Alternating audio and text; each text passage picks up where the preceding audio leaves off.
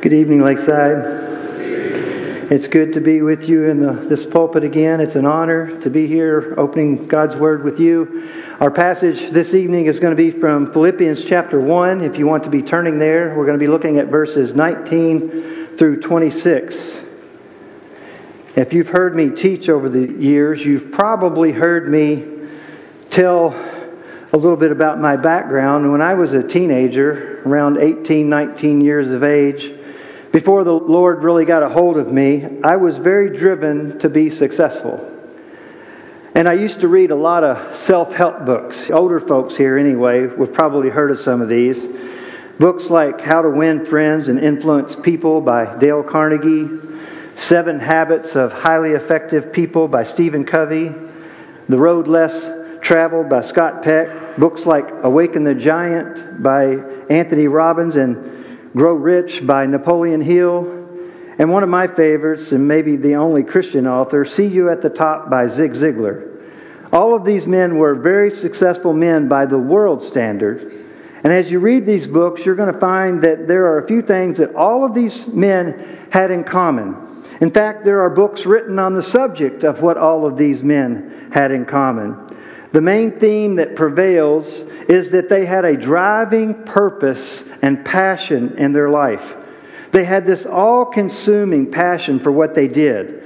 They had a reason for getting out of the bed in the morning, and usually it was very early in the morning, because they were eager to accomplish things. They had a focus and a mission, and they put blinders on and went after it with everything that they had. Now, I am not endorsing these books or philosophies that they teach. I use this as an example because there is a measure of truth in what they say. And I don't think we can deny that to be successful in any venture requires purpose and passion.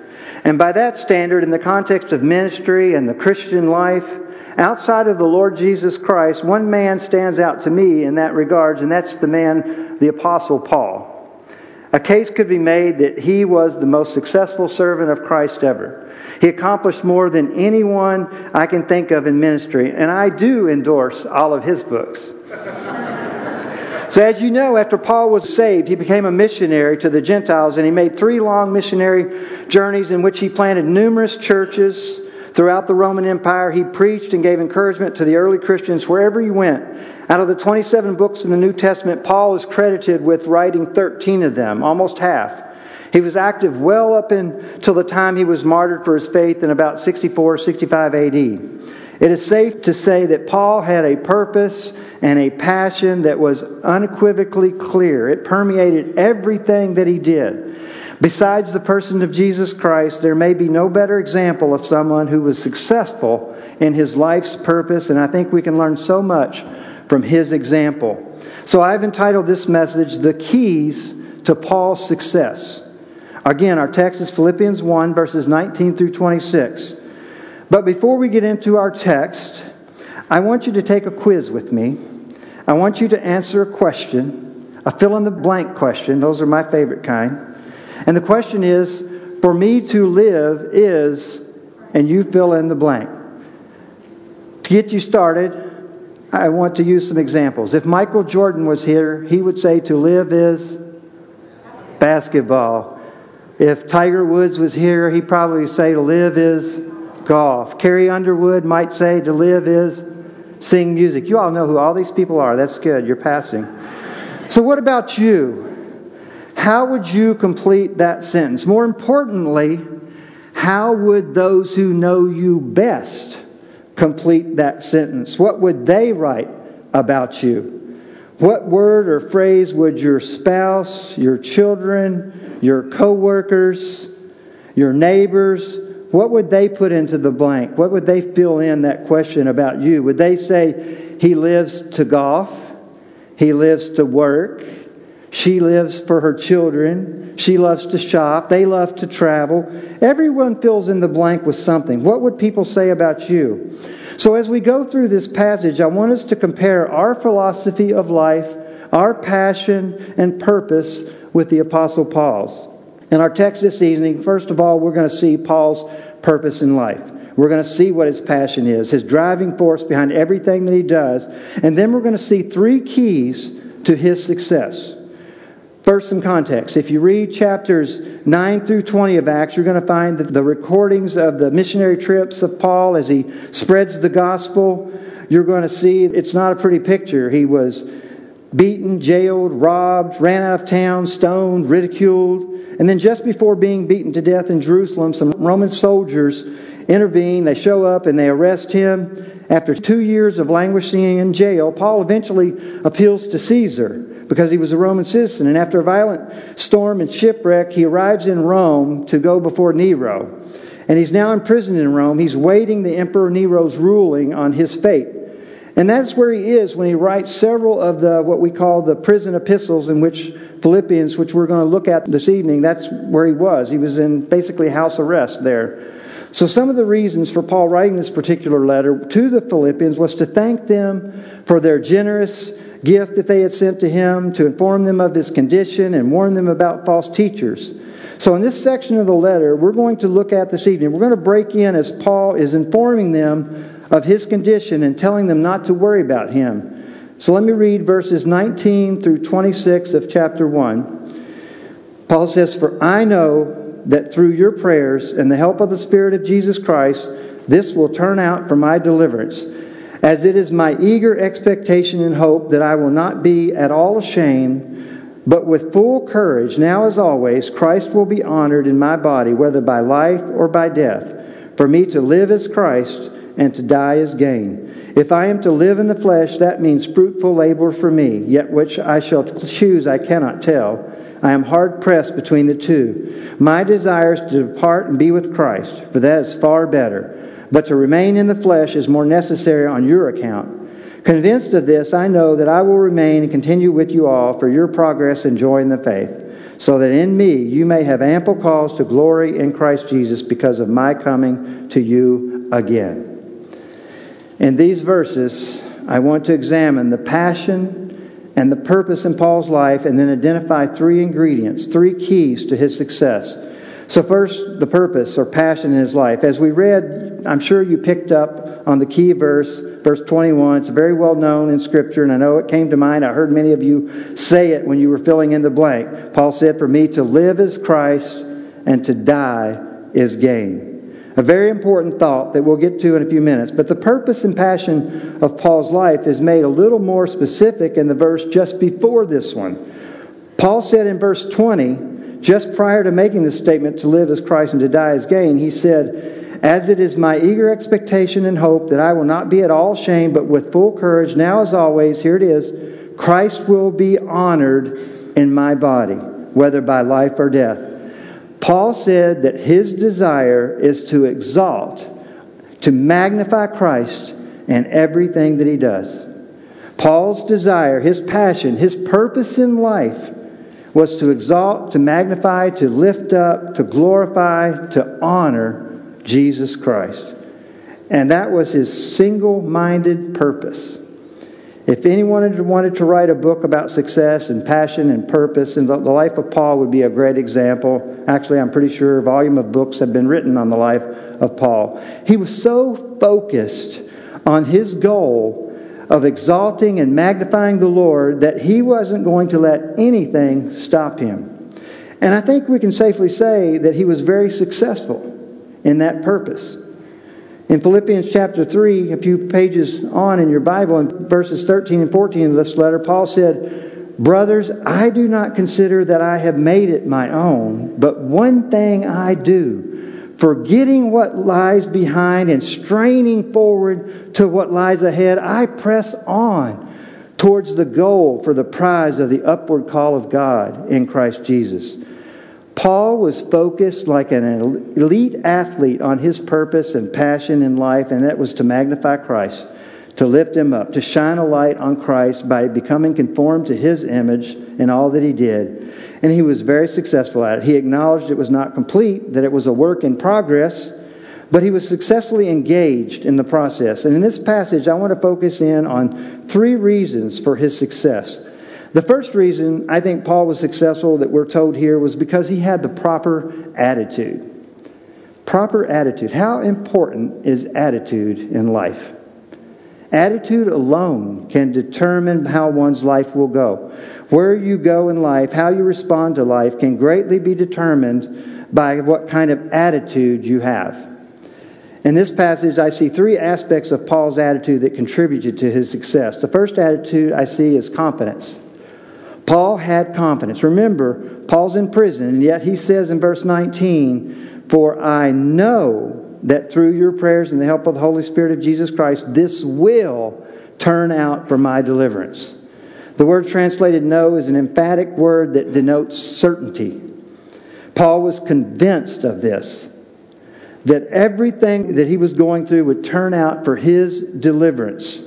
Now, scholars have different views and commentaries on what they think that exactly means, to be delivered. Some think Paul is thinking that he is going to be delivered or released from prison.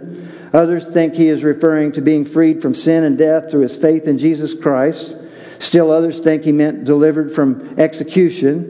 I'm pretty sure that is not referring to being delivered from execution, because later he says, when talking about the situation, he says, whether by life or death. He didn't know what was going to happen to him. What I think Paul is saying is that he knows his suffering would turn out for his good, that he would ultimately be delivered from it, either now on earth, whether it be later in heaven. He had confidence that whatever happened, it would be for his well-being, his good, and God's glory. Now, please don't misunderstand me. When I talk of having confidence, I'm not talking about the power of positive thinking. That's what some of those books that I mentioned might be referring to. Paul's not confident because he knows the power of having a positive attitude. He has confidence in this only because of his confidence in God. Remember, Paul's the one who wrote the famous words of Romans 8:28, "For all things work together for good to those who love God, to those who are called according to" what? His purposes. Paul had confidence that what was happening to him now would turn out okay because God was sovereign and was in control, and ultimately everything was turning out just the way God had willed it. In those self-help books I referred to earlier, many of the authors are big on the power of positive thinking, visualizing your success, having a great self-image. If you can dream it, you can achieve it type of things. Well, Paul had a lot of confidence, but his confidence was not in himself. It was not in his ability to visualize a positive outcome or anything like that. His confidence was in God. Later in this letter, he writes in chapter 4, verse 13, "I can do all things through Christ who strengthens me." Paul had a confidence, but it was in the sovereign, omnipotent Lord, not himself. The primary confidence we should all have is confidence in the Lord. Now, this goes against a lot of what we hear in the world today, isn't it? We hear a lot about self-esteem and having a positive self-image and positive health, a big, healthy self-esteem. Well, how did Paul feel about himself? In Ephesians 3:8, he said he was the least of all the saints. In Romans 7:8, he says, "For I know nothing good dwells in me." In 1 Timothy 1:15, he called himself the chief of sinners. Paul said these things about himself, yet he was not a weak, unproductive Christian because of his feelings of unworthiness. No, he had a secured and self-esteem, but it was grounded in who he was in Christ. He had confidence in himself as it pertained to being a child of God, a servant of God, who is doing the will of God by the power of God. So we too need to have confidence in God. Whatever your lot is in life, whatever the circumstances you find yourself in, you can have confidence that God is working, that it will turn out for your good and His glory. You do not have the power, the wisdom, the ability within yourself to assure that all things work out the way you desire, but God does. And we can have that confidence just like Paul did.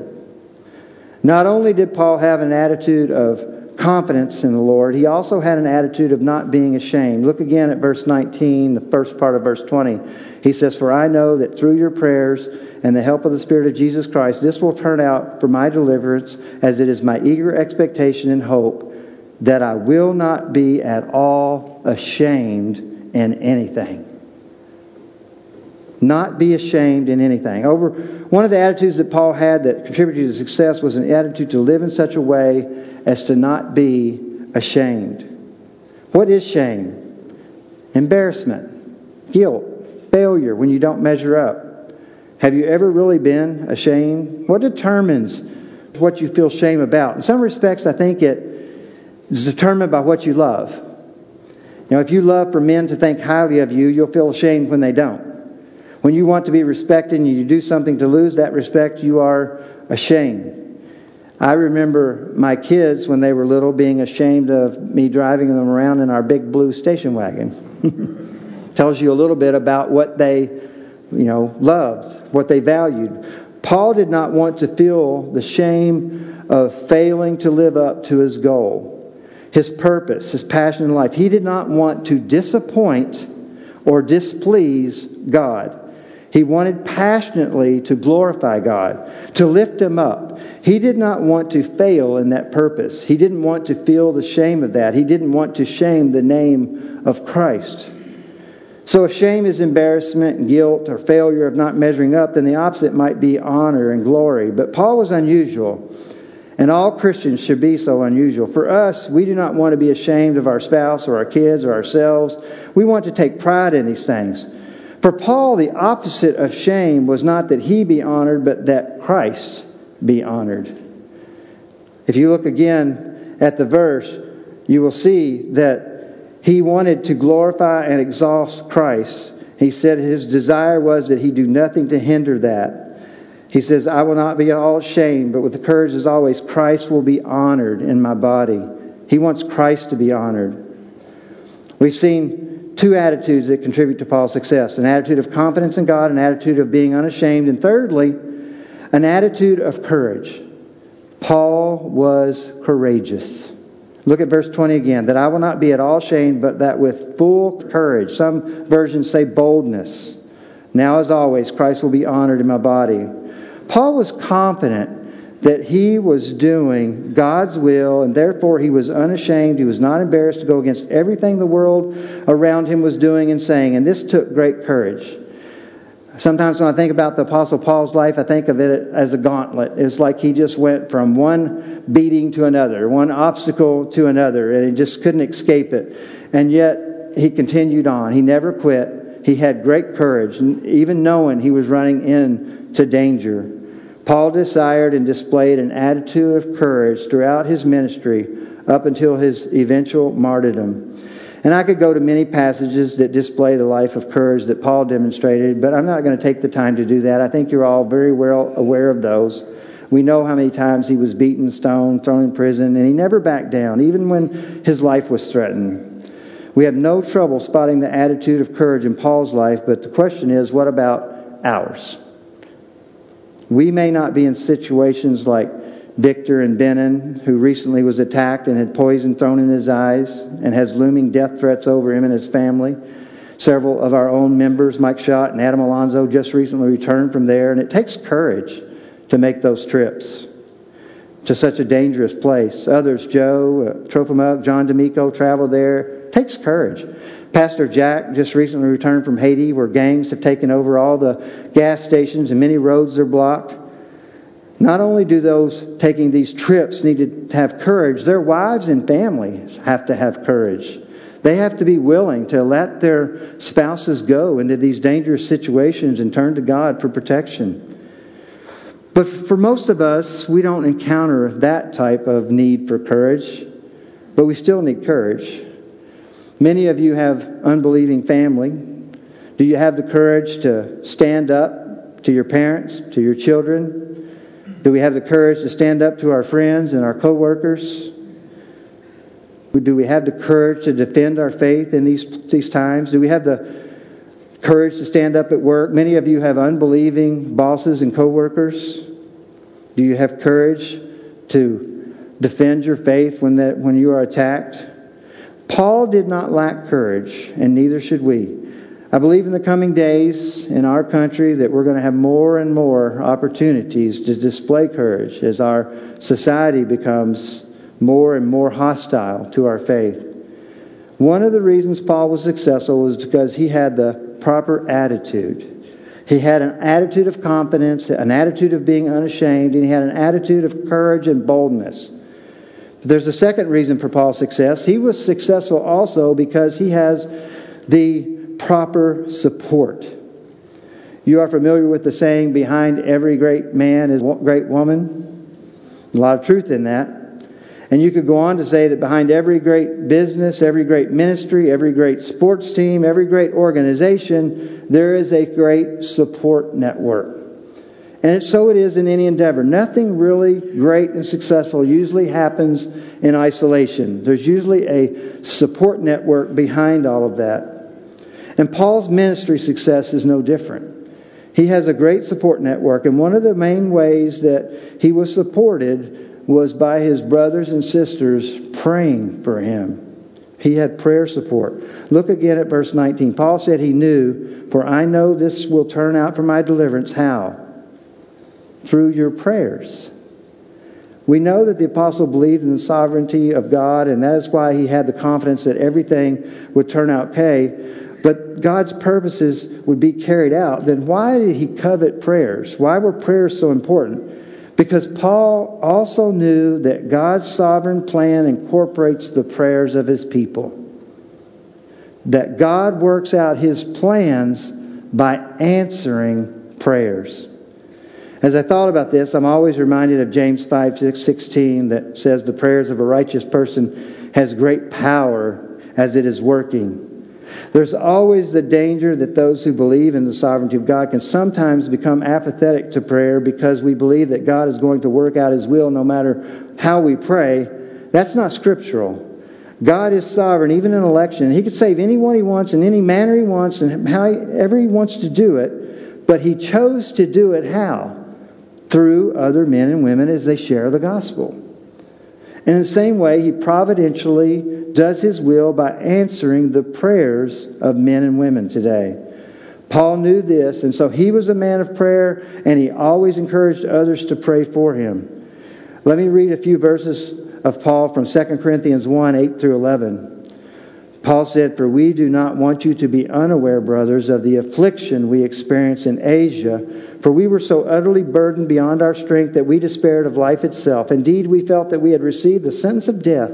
But that was to make us rely not on ourselves, but on God who raises the dead. He delivered us from such a deadly peril, and He will deliver us. On Him we have set our hope that He will deliver us again. You also must help us by prayer, so that many will give thanks on our behalf for the blessing granted us through the prayers of many."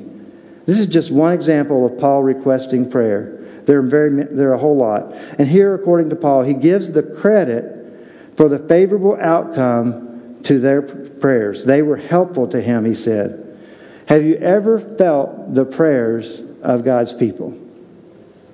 I remember when I was going through chemo treatments 12 years ago, I was never really a big fan of Facebook, but Terry kept updating what was going on with me on her Facebook page, and many friends from not just here, but from back in Kentucky were responding and praying for me, and I was greatly encouraged by the fact that so many people were praying for me. And I contribute the fact that I was never afraid, I was never discouraged. I went through that process with retaining my joy of the Lord the whole time, and I contribute that to the people that were praying for me. It was an answer to prayer. I had complete peace. The fact that the great apostle Paul desired prayer should encourage us to pray for each other, and especially for our fellow believers who are in ministry. We should strive to keep up with their needs and prayer concerns and constantly be lifting them up before the Lord. Paul had the support of the Philippians' prayers, but just as importantly, he also had, and maybe more importantly, he had the support of the Holy Spirit. Verse 19 again says, "For I know that through your prayers and the help of the Holy Spirit of Jesus Christ, this will turn out for my deliverance." Paul had supernatural help. The word translated help can also be translated provision. It describes a full supply, everything that you might need.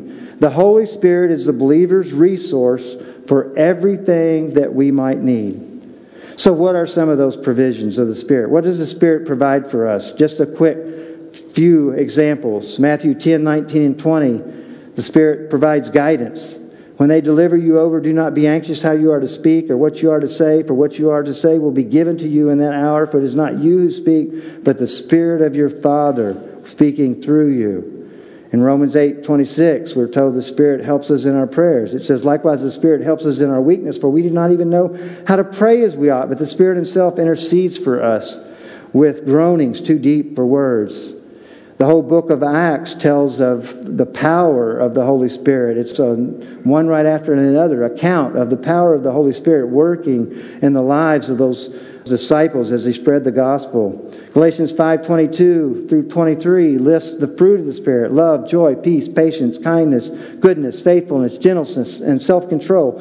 These fruits are provided, made possible by God's Spirit.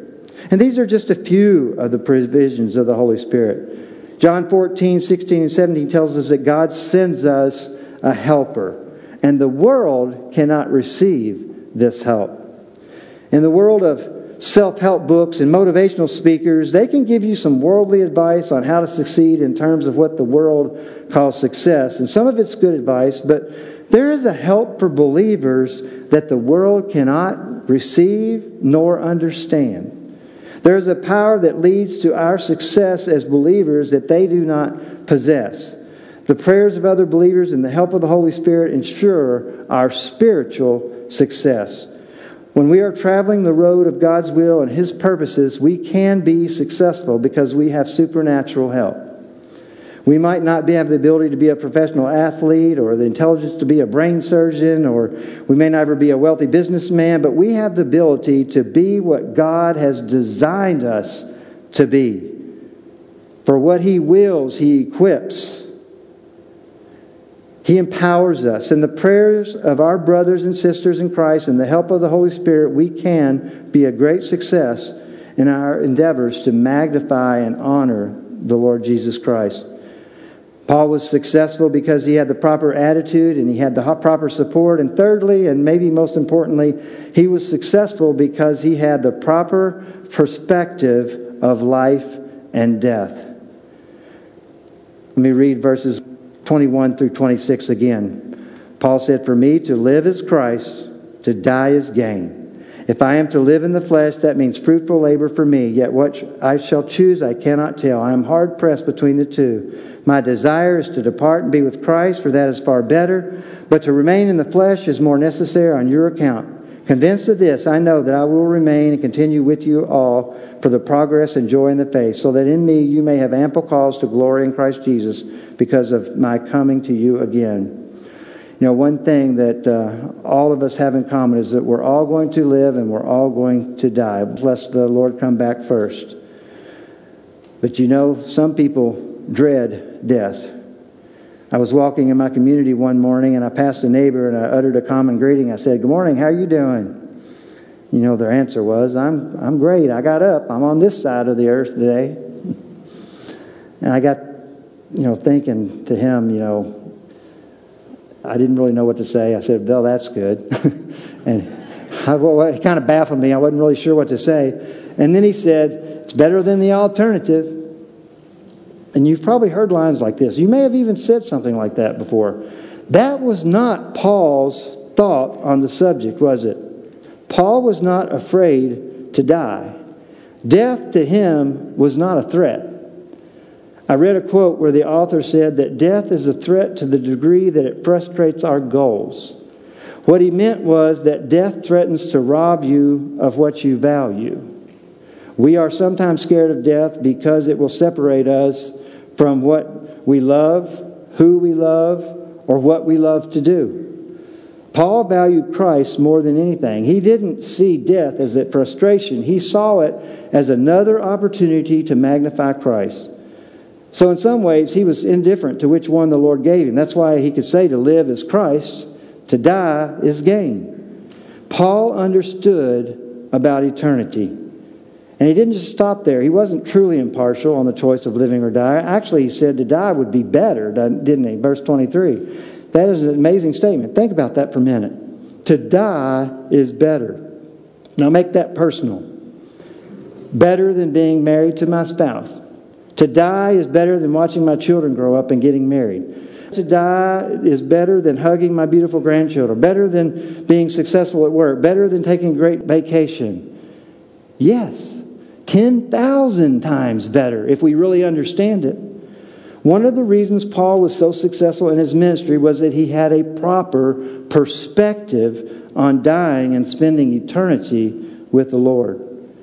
I'm convinced, and you've heard me say it before, that I think we would all live differently if we could really get a grasp on how temporal life on earth is versus eternity with God. If we could ever really get a real grasp on how temporal this life is versus the infinity of eternity, most people don't give death little thought. They just push it aside. They don't want to think about it. Their focus is primarily on the here and now. Paul didn't live like that. Paul understood that our time here was short compared to eternity, and he lived his life in light of that truth. Life is short. We need to live like we understand that. Now, for some, it's really short, as we all well know. Some of this, it could end this year, this month, this day. Are you living for this life, or are you living in light of eternity? For a Christian, we should never have the attitude that we're afraid or don't desire to die and be eternally with God. I know it's hard to live like that. I struggle with it too. But we need to fight that temptation. We need to have the proper perspective on life and death. Paul had the proper perspective, but he didn't just say, Lord, take me on home, did he? He said in verse 22, if I am to live in the flesh, that means fruitful labor for me. Verse 24 says, to remain in the flesh is more necessary on your account. He realized that God was not done with him yet. He had more work to do. Hence, to live is Christ. So I ask you, do you fear death? You shouldn't if you're a Christian. Death is just a vehicle that carries us home. Many years ago, perhaps 70 years ago, the great Southern evangelist John R. Rice preached in a little small town just south of Dallas, Texas. It was his custom. Dr. Rice preached really hard. He would, as an old traditional preacher, fire and brimstone, and he was preaching really hard against sin, especially against the bootleggers bringing illegal liquor into the small town in Texas. Eventually, the powers and those in power of the town, they decided this pesky little evangelist must be silenced, and they sent him a message to stop preaching or they would kill him. And you know what his response was? He said, "You can't threaten me with heaven." I like that. You can't threaten me with heaven. Death is not something to dread, but something wonderfully better than this life. And there's a great truth to remember here. You will not die. You cannot die until the appointed time that God has ordained for you. I know that's sometimes difficult, especially when it's a young person or a child. But if they are a believer, that young person, that child has completed the life God intended for them. God makes no mistakes. And Paul confirms here that in some ways he would rather depart, but God has other plans for him. His purpose on earth is not done yet. The best example of this was in our Lord's own life. Remember the conversation that Jesus had with Pilate in John 19, 8 through 11? Pilate was baffled by Jesus' responses, and he said to him, "Don't you know that I have the power of life and death over you? And that's in my hands." And Jesus said, "You don't have any power at all if it was not granted to you from God." Later in John 19, Jesus on the cross lifted up his eyes towards heaven and said, "It is finished." And then he died. "It is finished" meant that the work that God had given him to do was done. Paul was one of the most successful men who ever lived. His accomplishments are too many to list. He was successful because he had the proper attitude. He was confident not in himself, but in the all-powerful God. He did not want to displease God. He didn't want to shame him. His desire was to be unashamed as he sought to honor Christ. And above all else, he was bold and courageous, fearless. He had the proper attitude. He also had the proper support. He knew the power of prayer. He prayed and encouraged others to pray. Paul enlisted the help of the Holy Spirit. He knew that he could not do anything in his own power, but with the Spirit's help he could do and would do everything that God had planned for him. And probably last but not least, Paul had the proper perspective on life and death. To live is Christ, to die is gain. To live is Christ. Everything I do is about serving, magnifying, glorifying Christ. But when God is through with me here on earth, to die is gain. To die is better. What awaits after this mortal and temporal life is over is so much better. We can only imagine. It sounds like a song, doesn't it? We can only imagine what it's going to be like. But for one to be able to say to die is gain, one has to be able to say to live is Christ. If you haven't come to the place where Christ is everything to you, you won't be able to say to die is gain.